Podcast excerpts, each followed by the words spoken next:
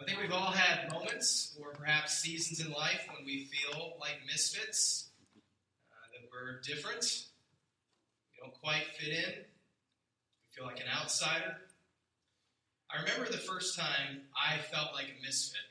Uh, it's when we moved to Texas when I uh, was nine years old in nineteen ninety-two. Uh, I brought a picture. That's how I looked. The unapologetic fourth grade comb over and the Jackson Pollock rayon shirt. I have a very clear memory of moving here. My family had lived in uh, upstate New York near Lake Ontario for about a little over two years prior to moving here. And um, I remember this, I have this clear memory of, of landing at D F W Airport uh, and looking out the window and thinking, where are all the trees? You know, uh, where are the hills? Why do all the houses look exactly the same? Why is everything brown? It was January. And um, so we were looking for a house, and I remember our realtor, who in retrospect was clearly going above and beyond, began to introduce us to the delicacies that I now have come to appreciate for so many years. Bluebell, limeade, which we'd never heard of, uh, barbecue, of course, Tex-Mex. And when we, I think when we bought our house, uh, she bought me and my brother cowboy boots, like little cowboy boots. I remember getting them and being like, all right, I live in Texas. I'm, I'm obviously a cowboy. I have the boots now. That's what I'm going to do in life, apparently. Now, it, I was in fourth grade. It was the middle of the school year when we moved. So I'm in a new state, new part of the country, new culture, new kid at school in the middle of a school year. And um, the day before I started school, my mom took me to the school to meet my teacher, and we went at the end of the day. This is the actual school. Those are the doors. I remember clearly walking through those doors. It was the end of the day, and so my first glimpse of the school was all these kids stampeding out at the end of the day, and I'm kind of fighting against the, the current there to get back and meet my teacher. And, and as I did this, um, oh, I should say I wore the cowboy boots. So I had the cowboy boots on. I'm walking through the school, and I quickly realized no one wears cowboy boots. So thank the Lord I realized this the day before I actually started school.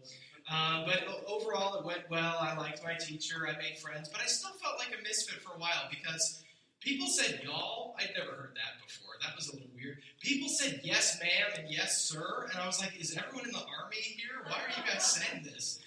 Uh, and I remember the first day at lunch, the the cafeteria served chicken fried steak, which I'd never heard of. I'm like, what do you guys eat here? It was so weird. I remember people making jokes all the time that they thought were hilarious about something called an Aggie that I'd never heard of before. And I remember thinking, I have no idea what an Aggie is, but based on these jokes, I definitely don't want to be one. I don't know what it is. Uh, and I think probably my favorite memory of this time was for a few weeks or a month, I don't know, uh, a few kids were calling me New Yorker, as if I just rolled in from the Bronx or something, like, hey, I'm walking here. It's like, I lived there for two years in, like, Lake Ontario. I wasn't, like, you know, in one of the five boroughs, but they called me, you know, New Yorker. Uh, but, okay, it didn't take me long to become a Texan. I've, you know, lived here uh, for the better part of twenty-seven years now, but I do remember what it felt like to be an outsider, to not understand, to be a little bit of a misfit. Um And there's so many ways that happens in our lives. I mean, uh, many of the ways I think are much more painful and serious than what I just described. Um, you know, maybe when you think back to growing up, you think of pain you experienced. Maybe you were left out uh, by a group of people, or you were bullied, or you just had a hard time. You just always sort of felt like you were on the outside, not really welcomed. Uh, maybe in this season in our country's history, you feel like a political misfit. Uh, maybe your life right now doesn't look like uh, the life of most of the people your age for one reason or another. Uh, maybe you feel like a misfit in your own family because of your priorities, your personality. You don't feel like you quite are accepted or quite fit in. Or maybe you feel like a spiritual misfit. You know, does God really love me? Is he even real? Maybe there's something in your past that you feel like disqualifies you from really enjoying any kind of relationship with God or being accepted into his church. I think the holidays can amplify these feelings if we have them. Because this is the time of year that it's supposed to be kind of warm and fuzzy, right? That's the messaging of the culture. And so these feelings, if we feel like an outsider or we're not accepted, they can, it's almost like the volume gets turned up on those feelings. Of course, Christmas is about Jesus, and in many respects, he was a misfit uh, in his life from other people's perspectives. You know, he kind of showed up in a weird time. He he, he sort of showed up in a, the wrong way. He didn't have quite the right message for what people were expecting. He had the wrong friends. You know, his siblings did not believe in him. So he didn't have a lot of support from his family. He spent the first several years of his life as a refugee in Egypt, a, a foreign uh, culture and context. So Jesus didn't really fit in in lots of ways. He didn't live up to expectations. Not to mention, he was God in the flesh. He had always existed in eternity, and he had uh, in unimaginable splendor and had lowered himself to become like one of us. This is what we celebrate at Christmas. He comes to earth and walks the dusty roads of the world that he made. It's the most beautiful misfit story of all. And in fact, the first chapter of John kind of speaks to this aspect of the Christmas story about how Jesus didn't quite fit in. I want to just read a few verses to you. John chapter one, verses nine through thirteen. John is talking about Jesus, whom he calls the light. And he says, the true light that gives light to everyone was coming into the world. This is Christmas he's talking about. He was in the world, and though the world was made through him, the world did not recognize him. He came to that which was his own, but his own did not receive him. Yet to all who did receive him, to those who believed in his name, he became, he gave them the right to become children of God. Children born not of a natural descent nor of human decision or a husband's will, but born of God. Jesus, true light, John says, made the world. And when he stepped into that world that he made, he, he went largely unrecognized of who he actually is. He was a misfit from the vantage point of his own creation, but Jesus was not coming to earth to try to fit in with us. He came to invite us to fit in with him. That's what his mission was about. There are no misfits in God's eyes. There's nobody beyond rescue and redemption, only people that he loves, made in his image, whom he loves deeply. It's interesting, when the New Testament writers Uh, wrote down the story of Jesus and his life, and when they wrote the part that we think of as the Christmas story, they started off with a genealogy, this list of names, um, which, you know, is kind of like Jesus's birth certificate. It's his family tree. There are some heroes in this list, some people we don't know anything about, some ordinary people, uh, and some misfits. There are some unexpected people in this list. If you were thinking what the list of God's Son's family should be made up of, there are some people that are unexpected, unexpected ancestors of Jesus, people living generations before Christ, misfits in their own day, people uh, who would not have been described by their peers as godly or virtuous. And yet when Jesus' genealogy is written down, these misfit ancestors, they didn't get cut out. They didn't get conveniently left out. Jesus was not presented to us with this perfect pedigree. No, when we open the Gospel of Matthew to the, to the Christmas story, the beginning here, we see these misfits in Jesus' background presented unapologetically to us. Here they are. Why would that be? I think it's because they tell us something of God's heart, and they foreshadow aspects of Jesus' character and his mission. And that's what this series over the next few weeks is going to be about. We're going to shine a light on this very easily overlooked part of the Christmas story, the easiest part to skip, the genealogy, the list of names. Because when you zoom in there, you find these misfits, and it's incredible the light they shine on what Jesus was about. And so we're going to look at four of them, four misfits in Jesus' family tree, uh, four women whose lives uh, helped paint the beautiful backdrop of the Christmas story and point forward to Jesus and his mission. Um, so when you jump into the Gospel of Matthew, you don't have to turn there. Uh, we're just going to look at a few verses here. It, this is how it starts out. This is the Christmas story. Introduction is this genealogy, and it says this. This is the genealogy of Jesus, the Messiah, the son of David, the son of Abraham. Abraham was the father of Isaac, Isaac the father of Jacob, Jacob the father of Judah and his brothers, Judah the father of Perez and Zerah, whose mother was Tamar. We're going to talk about her in this series as well. Perez, the father of Hezron, Hezron, the father of Ram, Ram, the father of Aminadab, Aminadab, the father of Nashon, Nashon, the father of Salmon, Salmon, the father of Boaz, whose mother was Rahab, and we're going to talk about her today, Rahab. These are not just names. These are people who lived lives, who God worked through. And if you flip back to the Old Testament, you can learn something about them. We find that Rahab was an outsider in her own time, that she stands out as a misfit in the genealogy as a woman when most of the people on the list were, were men, but she was deliberately included for us to notice. And we're going to see why. Uh, so if you brought your Bible, uh, turn to Joshua chapter two. If you are unfamiliar with the layout of Scripture, you can find Joshua there. It's toward the kind of beginning of the Bible, after the book of Deuteronomy. And we're going to start in Joshua chapter two. Joshua two.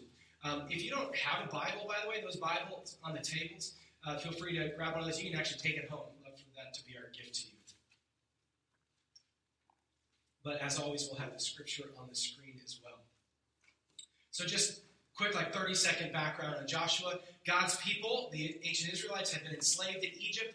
They had um, gained their freedom by God rescuing them from slavery. He used Moses to lead that effort, and the people of Israel have been wandering around the desert nomadically for about a generation, and now they're about to enter the promised land, this land that God had said, I'm going to give you this land, you're going to be my people, here's where you're going to live. And now a man named Joshua is in charge. He was Moses' uh, protege, and now he's in charge, and the very first step as Israel come into the promised land is they got to attack Jericho, this fortified city-state right on the border. And um, so to prepare for that, Joshua sends spies into the city. Let's look what happened. Joshua two one. Then Joshua, son of Nun, secretly sent two spies from Shittim, note the proper Hebrew pronunciation, Shittim, go look over the land, he said, especially Jericho. So they went and entered, highlight this, the house of a prostitute named Rahab.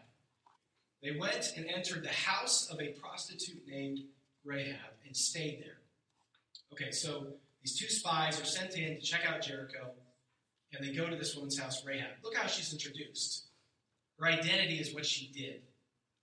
She was a prostitute. She was known as that. She was an immoral person.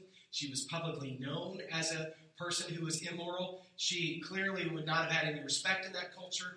She would have been vulnerable, uh, overlooked, probably a lifetime of being taken advantage of. This is what we know about Rahab. Her house was probably an inn. Um, many scholars think that's why the spies would have known uh, that they could stay there. This was common practice. So we've just met Rahab. Let's keep reading. Verse two. The king of Jericho was told, look, some of the Israelites have come here tonight to spy out the land. So the king of Jericho sent this message to Rahab. Bring out the men who came to you and entered your house, because they've come to spy out the whole land. But the woman had taken the two men and hidden them. She said, yes, the men came to me, but I did not know where they'd come from. At dusk, when it was time to close the city gate, they left. I don't know which way they went. Go after them quickly. You may catch up to them.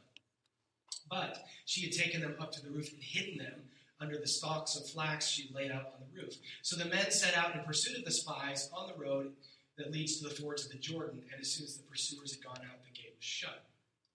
So do you see what is going on here? Rahab is willing to risk her life, commit treason against the king of Jericho, her own people, to protect these Israelite spies, an invading people.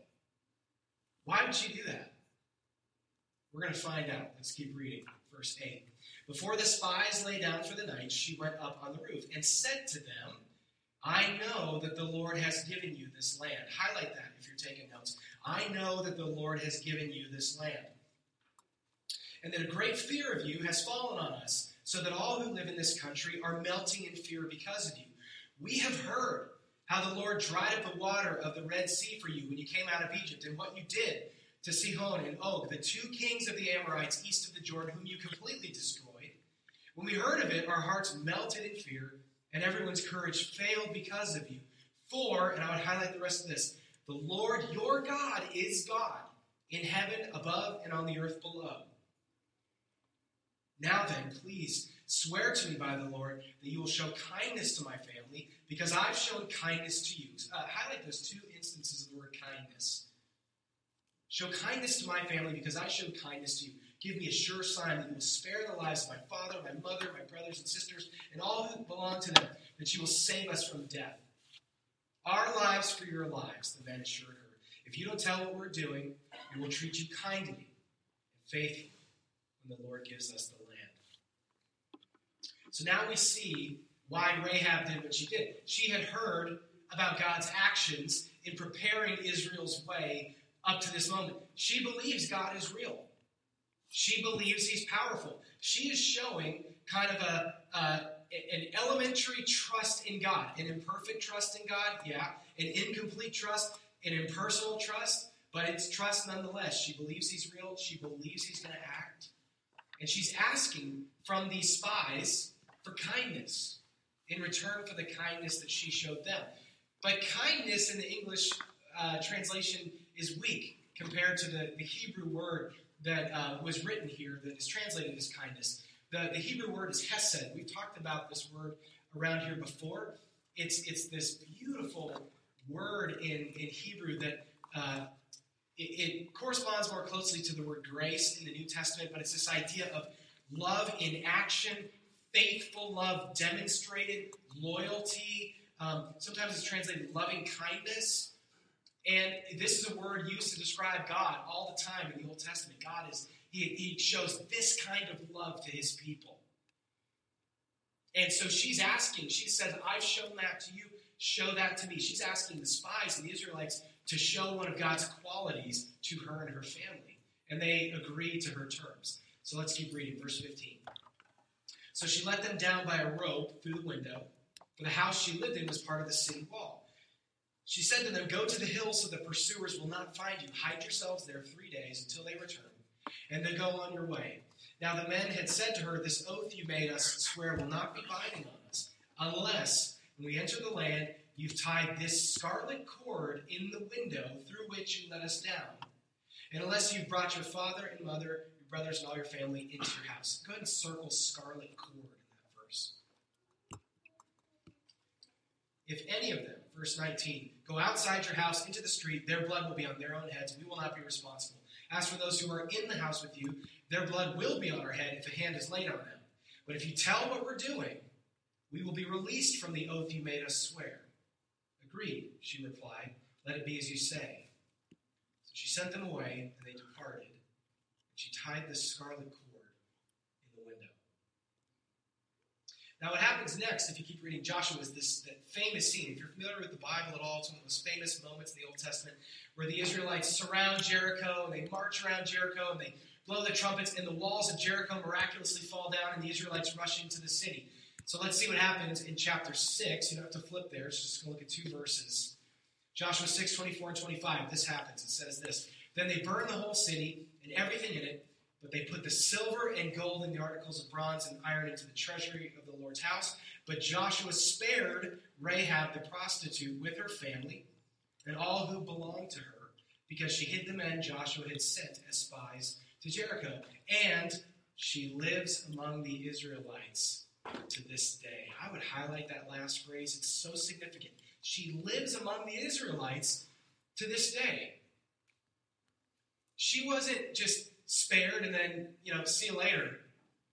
She was this pagan, Gentile, non-Israelite prostitute resident of an enemy city, outcast in her own town, different ethnically from the Israelites, different religiously. She's in an immoral line of work. Not only is she spared by the Israelites, she is welcomed into their community, into their family. And we know that God provided for her because when we flip back over to Matthew, the Christmas story, when the genealogy is being presented, we see that she married an Israelite man and that she had a child. And she ends up in Jesus' genealogy. And we get to see who that child is. When we read Matthew, it says, uh, Salmon, the father of Boaz, whose mother was Rahab. Boaz, the father of Obed, whose mother was Ruth. Obed, the father of Jesse. Jesse, the father of King David. So we see that Rahab's son was Boaz. And if you're familiar with that name, it's because in the book of Ruth, he's a key figure. We studied Ruth here last spring. You may remember the story of Ruth. She was an outsider. She's not an Israelite. She's from Moab, which is an enemy of Israel. She's a widow. She's vulnerable. And this man, Boaz, takes her in and ends up marrying her. And the story of Ruth is a story of God's hesed, loving kindness to Ruth in this season of vulnerability. And I want to make sure you grasp the significance of this when you look at this genealogy. Ruth is part of Jesus' genealogy too. So we have these two women, Rahab, who's not Israelite, she's from Jericho. Ruth, who's not Israelite, she's from Moab. They're both in Jesus' genealogy. I think the reason Boaz was so compassionate and welcoming to Ruth is his own mom was Rahab. He grew up in a household with a mom who was an outsider, prostitute in Jericho, and had been welcomed into God's family. And look what God did through her. And then she has this son, Boaz, who in turn shows this kindness to Ruth, and she's invited in. And so Rahab and her daughter-in-law, Ruth, these misfits, these outsiders, they are shown grace, they're shown kindness, acceptance by this community, by these men with power and who have the desire to help. And Rahab and Ruth become the great-great-grandmother and great-grandmother of King David, the, the, arguably the most celebrated figure in Israelite history before Jesus. And, of course, they were ancestors of Jesus himself. These two misfits, Rahab and Ruth, pagan, non-Israelite women, vulnerable in that culture, not only accepted into God's people, but playing pivotal roles as ancestors of King David and of Jesus. And this is the point. That's why we're looking at all of this. Rahab and Ruth's inclusion in Jesus' genealogy tells us that rescuing, restoring, welcoming outsiders was part of Jesus' family heritage. It's part of the family D N A. It's right there. So I want to focus just for a minute on Rahab, who we've been reading about from Jericho. Some lessons we can take from her life. A few things. Rahab imperfectly trusted God when it was hard to do so.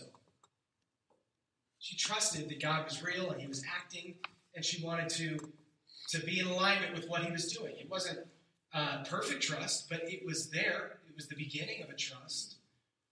She also, secondly, Rahab risked her life to rescue herself and her family. So Rahab imperfectly trusted God, but it was hard to do so.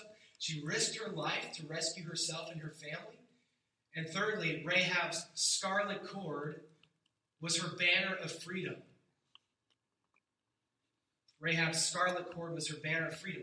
And now these qualities are amazing examples that we could focus on. You know, how she's an example of bravery and courage, and we need to be courageous, and we should try to trust God like she did. But I think thinking that way puts too much of the emphasis on us and, and our own efforts to be awesome at having faith. And, and we just need to be brave and courageous, sort of in our own strength. But we don't want to do that. We want to keep the focus on God, because there's a deeper lesson here. The real story about Rahab is that her actions pointed forward and foreshadowed what God would do through his son, Jesus. Because this is the key point. Jesus is the greater Rahab. There are elements of her life that find their full expression in the life of Jesus. And I want to t- explain to you what I mean by that. So we talked about Rahab. The first thing here was she imperfectly trusted God when it was hard to do so. Jesus perfectly trusted God when it was hard to do so. You know, he coming to earth, becoming human was hard. Accepting human limitations and frailty created many moments when Jesus had to choose to trust the Father. And he was fully God, but he was fully human. He experienced fear and doubt and everything that we experience. And I think that the best example of that was when he was in the Garden of Gethsemane facing his crucifixion, and he prays to the Father and says, if there's any other way we can do this, can we please do it another way? But not my will be done, your will be done. That is a perfect trust in God. It's not saying it's not hard or he's not scared, it's it, but he's just trusting in his Father. So Rahab imperfectly trusted God. Jesus perfectly trusted God. The second thing is Rahab risked her life to rescue herself and her family. Jesus didn't risk his life. He gave his life to rescue you and me. Jesus gave his life to rescue you and me. He didn't just risk it. He planned to lose his life all along. He came to earth to redeem us, knowing what it would cost him. And then finally, Rahab's scarlet cord was the banner of her freedom. The cross of Christ is our banner of freedom. That is our scarlet cord, the symbol and seal of our salvation, the signal of our rescue, the embodiment, the physical manifestation of God's hesed, loyal, faithful love to us is the cross and what Jesus did there. So how does all this change Christmas? How, how does this impact what we think about in this season of the year? I think the reason that Matthew wanted us to consider Jesus' genealogy when thinking about his birth is that we do feel like misfits, and we feel like outsiders, and we struggle to feel accepted by God. And, and, and by uh, including people like Rahab in Jesus' genealogy is a reminder of how God has worked through Jesus' life. We have to remember Rahab and Ruth, outsiders, written off by society, easily overlooked, easily written off, and yet we see them intentionally, deliberately put into this genealogy for us to look at. And it tells us that not only does God accept outsiders and misfits, people who think they don't belong, he loves them, and he has plans for them to work powerfully through them, in spite of what they might think about themselves, in spite of what others might think about themselves. We see this all over Jesus' ministry. It's the way God worked through these outsiders. Just like Rahab had this imperfect, incomplete faith in God, we too can trust in God when life is hard and when our future is uncertain or we don't feel accepted. We can trust in God even when our faith is feeble, because God's trustworthiness is not dependent on how good we are at having faith, but on who he is. Just like Rahab showed kindness to the spies and asked for it in return, we can trust that God loves us that way perfectly. And he proved it by sending his son, Jesus, the greater Rahab, whose rescue mission beginning at Christmas required his life. He became a helpless baby to one day grow up and fulfill his mission, not to hang a scarlet banner of freedom for himself, but to hang as a scarlet banner for our freedom. The goal of Christmas is the cross. Rahab was a misfit in her own time, outcast, little hope, no dignity. God had plans for her. She could have never imagined that we'd be talking about her today. God had plans that would play out in her family, in her descendants. She was part of Jesus' story. She was a part of showing us God's heart, that the Rahabs are welcome. He wants the Rahabs to come to him. And in a sense, we are all Rahabs because of our sin. There are no misfits in God's eyes. Through Jesus, the greater Rahab, anyone can become a child of God, as it said in the Gospel of John. Jesus wasn't coming into the world to fit in with us, but to give himself and invite us to fit in with him.